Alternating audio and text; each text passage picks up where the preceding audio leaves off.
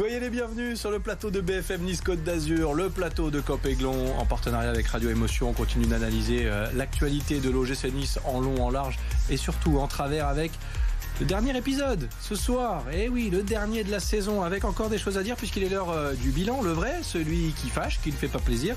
Un bilan loin d'être positif donc pour l'O G C Nice malgré quelques légères et timides éclaircies. Le gym est encore loin du compte. Analyse d'une saison encore raté dans un instant. À quoi peut prétendre l'O G C Nice pour le futur? C'est la question qu'on se posera également dans la seconde partie de cette émission. Un actionnaire de plus en plus frileux, aucune communication ou presque, pas de réel capitaine à bord à l'aube d'une nouvelle saison. C'est encore le flou qui règne autour de l'O G C Nice. On évoque le sujet dans les prochaines minutes. Kop Aiglons, saison deux, journée quarante et un. C'est l'émission qui pense qu'il était temps que ça s'arrête à un moment donné. Oui.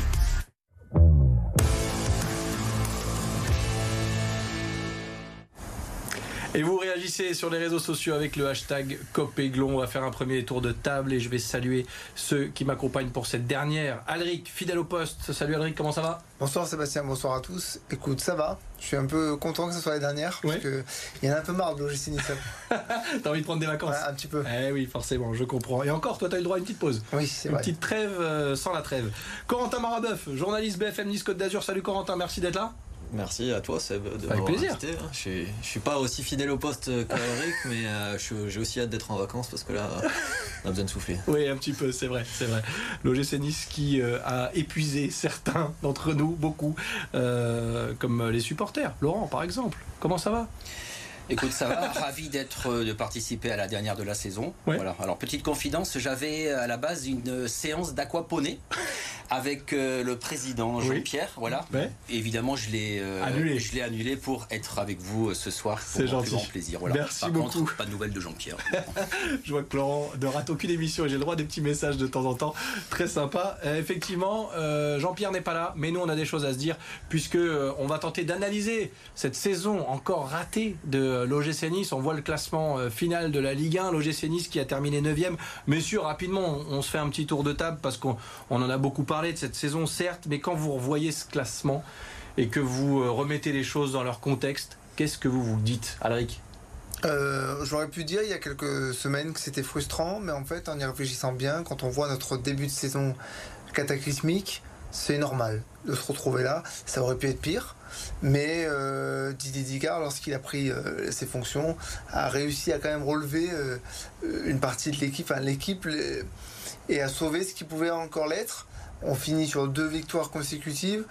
C'est, tu vois, c'est une bonne note dans une saison euh, moyenne, pour pas le dire mauvaise. Corentin Marabeuf, tu suis l'O G C Nice euh, toute la saison au, au gré des, des sujets sports sur B F M Nice Côte d'Azur.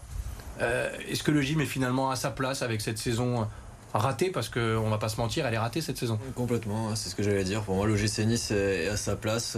Ils auraient pu finir peut-être en dessous, hein, puisque vu le début de saison, c'était pas gagné de finir dans, dans la première partie de, de tableau. Donc finalement, je trouve que, que c'est bien payé. Après, il y a eu ce redressement assez spectaculaire à la prise de fonction de Didier Digard, mais finalement, c'est, c'est un effet de nouveauté, hein, presque, on peut dire, puisque derrière, ça n'a pas été suivi d'effets concrets entre cette élimination piteuse contre, contre le F C Bâle à la Rivière en quart de finale de, de la Ligue Europa Conférence, puis, euh, puis dans le jeu on s'est pas non plus, plus régalé que ça, donc euh, pour moi c'est logique.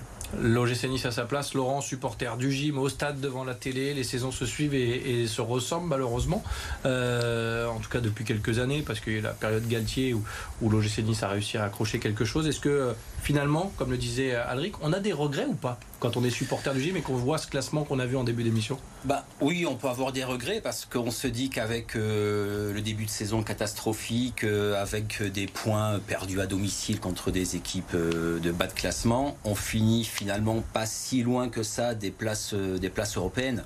Après, euh, ben, quand on fait le bilan, euh, euh, on se fait éliminer piteusement en Coupe de France, il euh, n'y a pas de Coupe d'Europe l'année prochaine, euh, grosse désillusion euh, contre Bâle.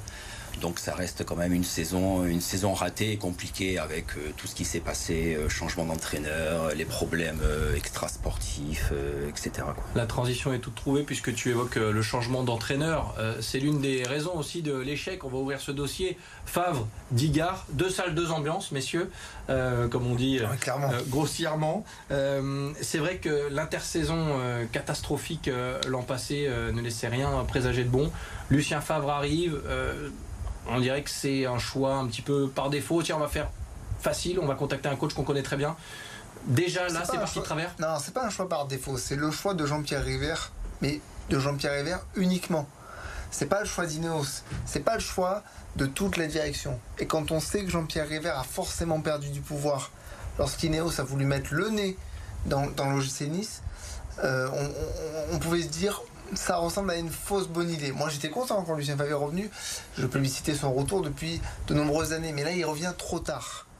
Il serait revenu un an après euh, être parti, j'aurais dit pourquoi pas, mais là il revient beaucoup trop tard. Il y a six ans qui se sont passés entre sa première venue et son, son retour. Il n'était plus en adéquation avec, euh, avec son, son effectif, sa vision du jeu n'a pas été assimilée par, par le groupe, il n'a pas réussi à avoir son groupe soudé, et puis je soupçonne aussi que le monsieur était un, un peu en difficulté, euh, parce que quand on le voyait s'exprimer dans les conférences, je sais qu'il n'aimait pas trop les conférences, mais son attitude était plus que préoccupante. C'était un faux départ euh, déjà, ce début de saison euh, Corentin, avec un, un O G C Nice qui est parti de travers, euh, Galtier parti dans les conditions qu'on connaît, Julien Fournier euh, également. Euh, c'était compliqué de faire pire pour lancer une saison. Compliqué de faire pire. Après, moi j'ai jamais été euh, non plus un adepte de, de faire du neuf avec du vieux, hein. Je sais que dans d'autres équipes ça marche. Par exemple, on l'a vu au Real Madrid. Euh... Ça va être toute proportion oui, gardée. Mais deux, trois joueurs, mais... Ancelotti, oui, ben Ancelotti, Ancelotti. Ancelotti qui était qui était à Everton, presque à la cave, qui est revenu au Real et qui, qui a gagné une Ligue des Champions. Après, euh, Lucien Favre, faut dire, il était aussi, il avait l'air aussi éreinté par ses expériences en Allemagne, notamment au Borussia Dortmund, qu'il avait toujours voulu, et ça s'est mal passé pour lui. Donc, je sais pas si c'était en adéquation aussi avec avec ce qu'il voulait, ses principes de jeu, et s'il avait le, le groupe qu'il fallait. Mais en tout cas, euh, au départ, ça semblait être une bonne idée. Après, euh, force est de constater qu'ils ont une raison de, de, de changer, mais c'était peut-être euh, bien avant qu'il fallait faire le bon choix, quoi. Le changement, justement, Laurent, on va l'évoquer, puisqu'on a titré deux salles, deux ambiances pour Lucien Favre et Didier Digard. Il y a eu tout de même ce petit sursaut, Didier Digard. Euh, on va dire que la réussite du club euh, cette saison, c'est d'avoir mis en avant le, le travail de, de Didier Digard, qui s'en est pas si mal sorti que ça finalement. Oui, oui, ben, on y a cru. Hein. Les débuts de Digard étaient vraiment euh, exceptionnels. Hein. Une grosse victoire à domicile contre Montpellier, je crois. Ouais.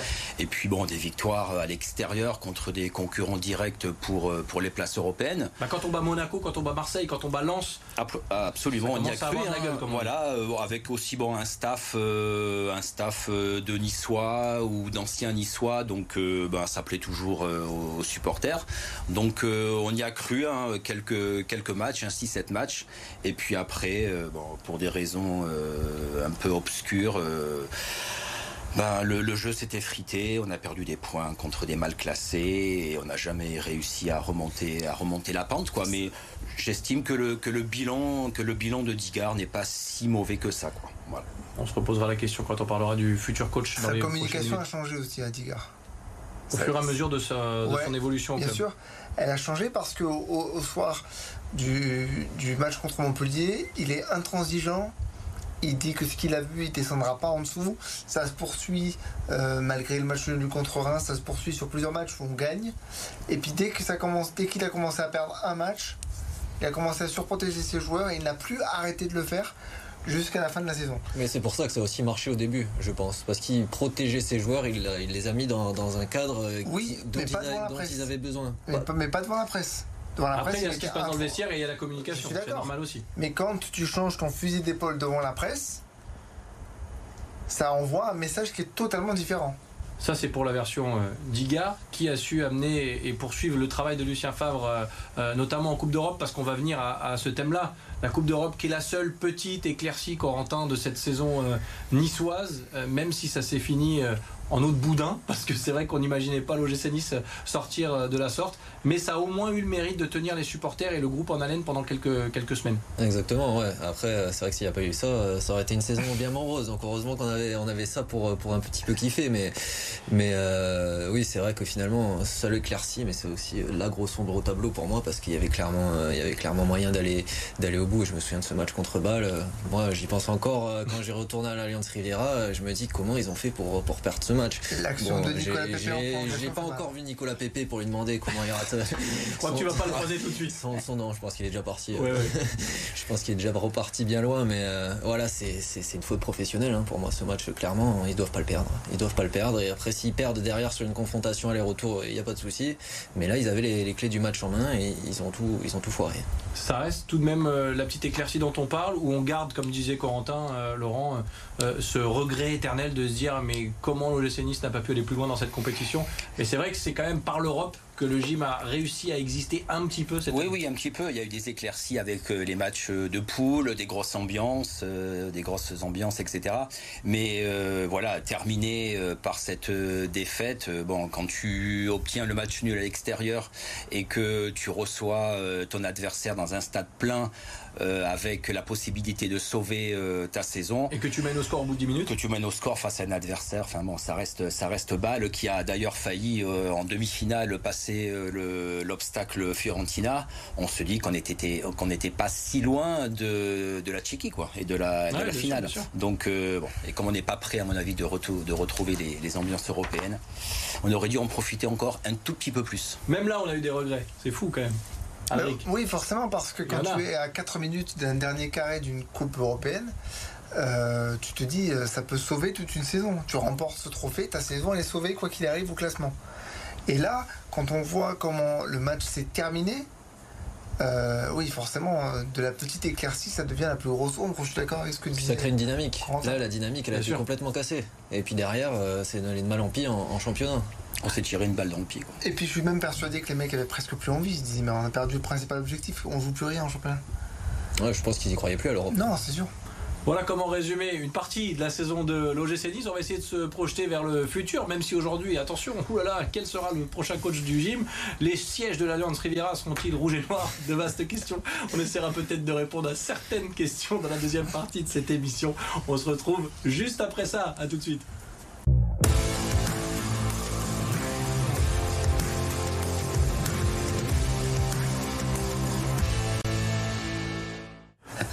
De retour sur le plateau de B F M Nice-Côte d'Azur pour la dernière émission de Kop Aiglons de la saison. Vous réagissez avec le hashtag Kop Aiglons. On est toujours en partenariat avec Radio Émotion. On va évoquer dans cette deuxième partie la saison vingt vingt-trois vingt vingt-quatre qui s'annonce. À quoi peut prétendre le gym ? Bonne question, allez-vous me dire, mais quelle est la véritable place du gym aujourd'hui, Alric, dans le football français ? Est-ce qu'on se voit plus beau que ce qu'on est ? La période de flou qui encadre euh, cet O G C Nice euh, en ce moment, bah, ne nous aide pas à nous positionner. Aujourd'hui, je ne sais pas à quoi peut prétendre le gym, parce que euh, y a beaucoup de discours, mais très peu d'actes qui vont de pair. Je reviens un petit peu sur ce qu'avait dit euh, le confrère Thibault Leplat, mmh. qui avait dit le O G C Nice ne sait pas ce qu'il veut être. S'il veut être un futur grand club, s'il veut rester un club familial euh, qui va faire, qui va graviter de temps en temps autour des places européennes, mais qui va rester à la sixième, septième, huitième place. Je pense qu'il y a un état d'esprit à incorporer dans ce club, une ligne de conduite et un patron surtout, ce qu'on n'a pas depuis de nombreuses années. Ça ne s'arrange pas avec l'arrivée d'Ineos où tout le monde veut mettre son, son grain de sel, je le disais encore il y, a, il y a deux semaines. Donc oui, si on veut prétendre à des choses, c'est possible, mais par contre, il faut construire quelque chose de cohérent, ce qui n'est pas le cas aujourd'hui.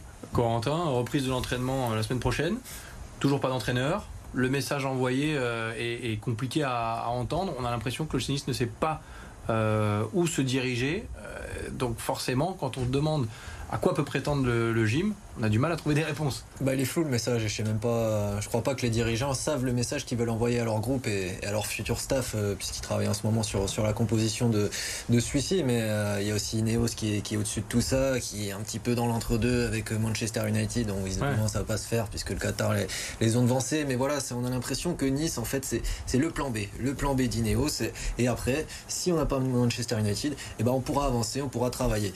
Euh, et ça fait déjà quatre quatre ans. Euh... Bah, moi, je suis un peu plus confiant que les années précédentes parce que Fabrice Gouboquet et Florent Ghisolfi euh, ont fait des choses bien et euh, Florent Ghisolfi a fait de Lens un club, un club qui compte aujourd'hui dans, dans le paysage footballistique français finalement en très peu de temps. Donc pourquoi pas faire euh, pareil avec le G C Nice qui a quand même un peu plus de moyens sur, sur le marché des transferts. Mais voilà, il faut que tout, euh, tout le monde soit accordé, que, que vraiment qu'il y ait, qu'il y ait, qu'il y ait euh, un message qui passe à l'unisson de la part de, d'Ineos, des dirigeants, du staff et des joueurs. Ce qui n'est pas le cas aujourd'hui. Laurent, supporter du gym, le prochain débat, la prochaine question qui va s'afficher, elle est pour toi, elle n'est pas facile, attention. Des nouvelles du coach ? Eh oui, eh oui. Moi, non. Des nouvelles du coach. Alors, je lis euh, ce, qui, euh, ce qui circule sur les... Euh, Régis Lebris, l'impression que ça n'avance plus. C'est ça compliqué. Recule. Ça recule même bah, apparemment, hey, ça recule parce que le président l'orienté, il ne va pas le lâcher euh, comme ça. Oui, il y, y a quelques noms euh, qui, euh, qui apparaissent. Hein. Le dernier euh, en date euh, ce matin... Francesco Farioli. Farioli, euh, coach, euh, jeune coach euh, de, de Turquie. Bon, mais voilà, comme tu le disais, euh, la, la, la saison va bientôt commencer. La reprise de l'entraînement est fixée euh, début juillet. Et puis on est dans le flou le plus, le plus total quoi. Moi ce qui m'interroge et ce qui, ce qui m'agace, c'est qu'ils n'ont pas prolongé euh, Digard en tant que numéro un de l'équipe première il y a maintenant euh, presque un mois peut-être. Oui bon. C'est ça.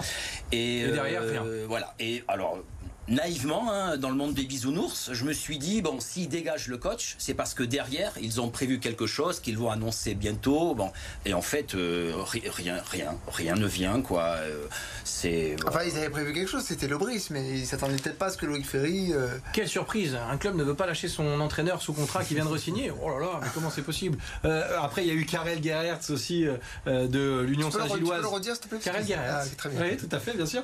Euh, qui était euh, pisté éventuellement. On a entendu euh, Marcelo Gallardo, ce qui ferait plaisir à notre Argentin hein, ce soir.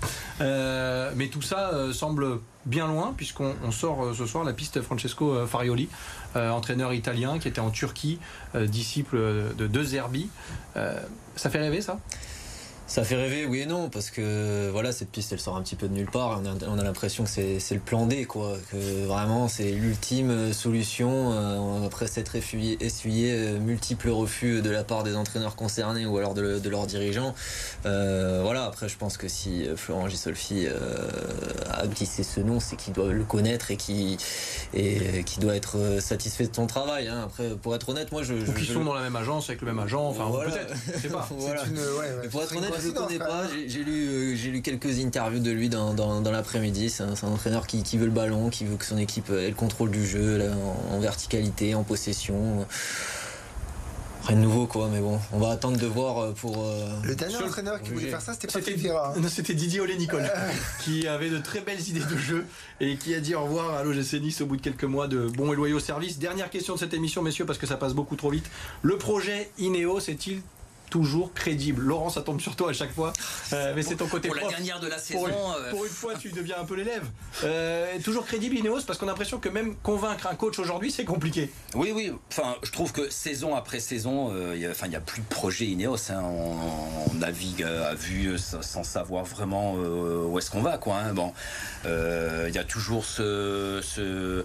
le rachat éventuel bon, de Manchester, même si effectivement apparemment c'est, c'est, c'est mal barré, mais euh, bon encore une fois en fait il n'y a pas de communication au sein du club, le, le, le, les salariés sont en vacances, le président est absent, euh, bon c'est une, une saison, ça se prépare, euh, c'est maintenant que ça se prépare, hein, donc alors on nous annonce pareil, on nous annonce des joueurs, mais qu'on choisisse d'abord un coach avant de choisir des joueurs. Si les joueurs arrivent et que le coach n'est pas satisfait par les profils des joueurs qu'on a, qu'on a achetés, enfin à quoi bon? Donc euh, non, le projet Ineos. Euh... C'est pas comme si on avait vécu la même période l'année dernière. Absolument. À la même époque. Et l'année d'avant. Euh, Adric, en, en vingt secondes. Euh, plus ça va, moins ça va finalement. J'ai hâte de voir une nouvelle saison de transition où je suis sur les starting blocks. Et du coup, t'as même tapé le micro tellement ah, j'étais dans les starting blocks. Messieurs, on fait une petite parenthèse multisport avant de revenir pour euh, vous dire au revoir, vous saluer et vous remercier. C'est la dernière de Kop Aiglons ce soir. On se retrouve juste après ça. Awesome. Le Grand Prix des Pays-Bas a tourné court pour les deux pilotes azuréens Fabio Quartararo et Johan Zarco. Bien placés sur la grille de départ à la quatrième place, le Niçois a totalement manqué son départ à Assen. Et dès le troisième tour de course, il est parti à la faute alors qu'il était en douzième position à la lutte avec Johan Zarco. Le champion du monde deux mille vingt et un a perdu le contrôle de l'avant de sa moto et a entraîné dans sa chute son compatriote. Conséquence, les deux Français ont été contraints à l'abandon. Touché au coude et surtout au gros orteil du pied gauche, Quartararo va devoir passer par la case opération. Il devrait être remis sur pied pour le prochain Grand Prix dans six semaines à Silverstone en Grande-Bretagne. Au classement général des pilotes, pas de changement. Quartararo reste huitième tandis que Zarco est toujours quatrième. dix-huit ans qu'un Français n'avait plus remporté l'Ironman de Nice. Le triathlète charentais niçois d'adoption Clément Mignon s'est offert la victoire hier peu après quinze heures sur la promenade des Anglais. Il est venu à bout des trois virgule huit kilomètres de natation, cent quatre-vingts kilomètres de cyclisme et quarante-deux virgule cent quatre-vingt-quinze kilomètres de course à pied en huit heures dix-sept minutes et quarante secondes. Avec ce succès, Clément Mignon a décroché sa qualification pour les championnats du monde d'Ironman qui auront lieu le dix septembre prochain à Nice. Voilà pour ce sujet multisport. C'était donc le dernier numéro de Kop Aiglons. Le prochain, ce sera au mois d'août. La saison de Ligue un aura débuté. L'O G C Nice aura normalement un nouvel entraîneur et Kop Aiglons, un nouvel animateur. Voilà, je voulais vous remercier. C'est la fin de l'aventure pour moi. J'ai décidé de partir vers de nouveaux horizons, mais j'étais ravi de mener à bien cette émission. Donc je voulais, désolé, ce sera la séance un petit peu remerciement. J'espère être moins long et moins chiant qu'un discours des Césars. Mais euh, il y a des gens à remercier. Donc merci déjà à toutes les équipes de B F M Région. Philippe-Antoine, euh, merci pour euh, sa confiance. Bien sûr, merci aux équipes de B F M Nice-Côte d'Azur, emmenées par euh, le sémillant, mon ami Nicolas Gallup, que je remercie également pour, euh, pour sa confiance euh, au quotidien. Merci à tous les euh, journalistes, à toute la rédaction de B F M Nice-Côte d'Azur qui a participé de près ou de loin à la réussite de ce euh, programme qui n'est pas terminé. Je vous en dirai plus, bien sûr. Merci à l'indispensable Stéphanie Chardavoine. Je souhaite à n'importe quel animateur d'avoir une Stéphanie Chardavoine dans l'oreillette un jour.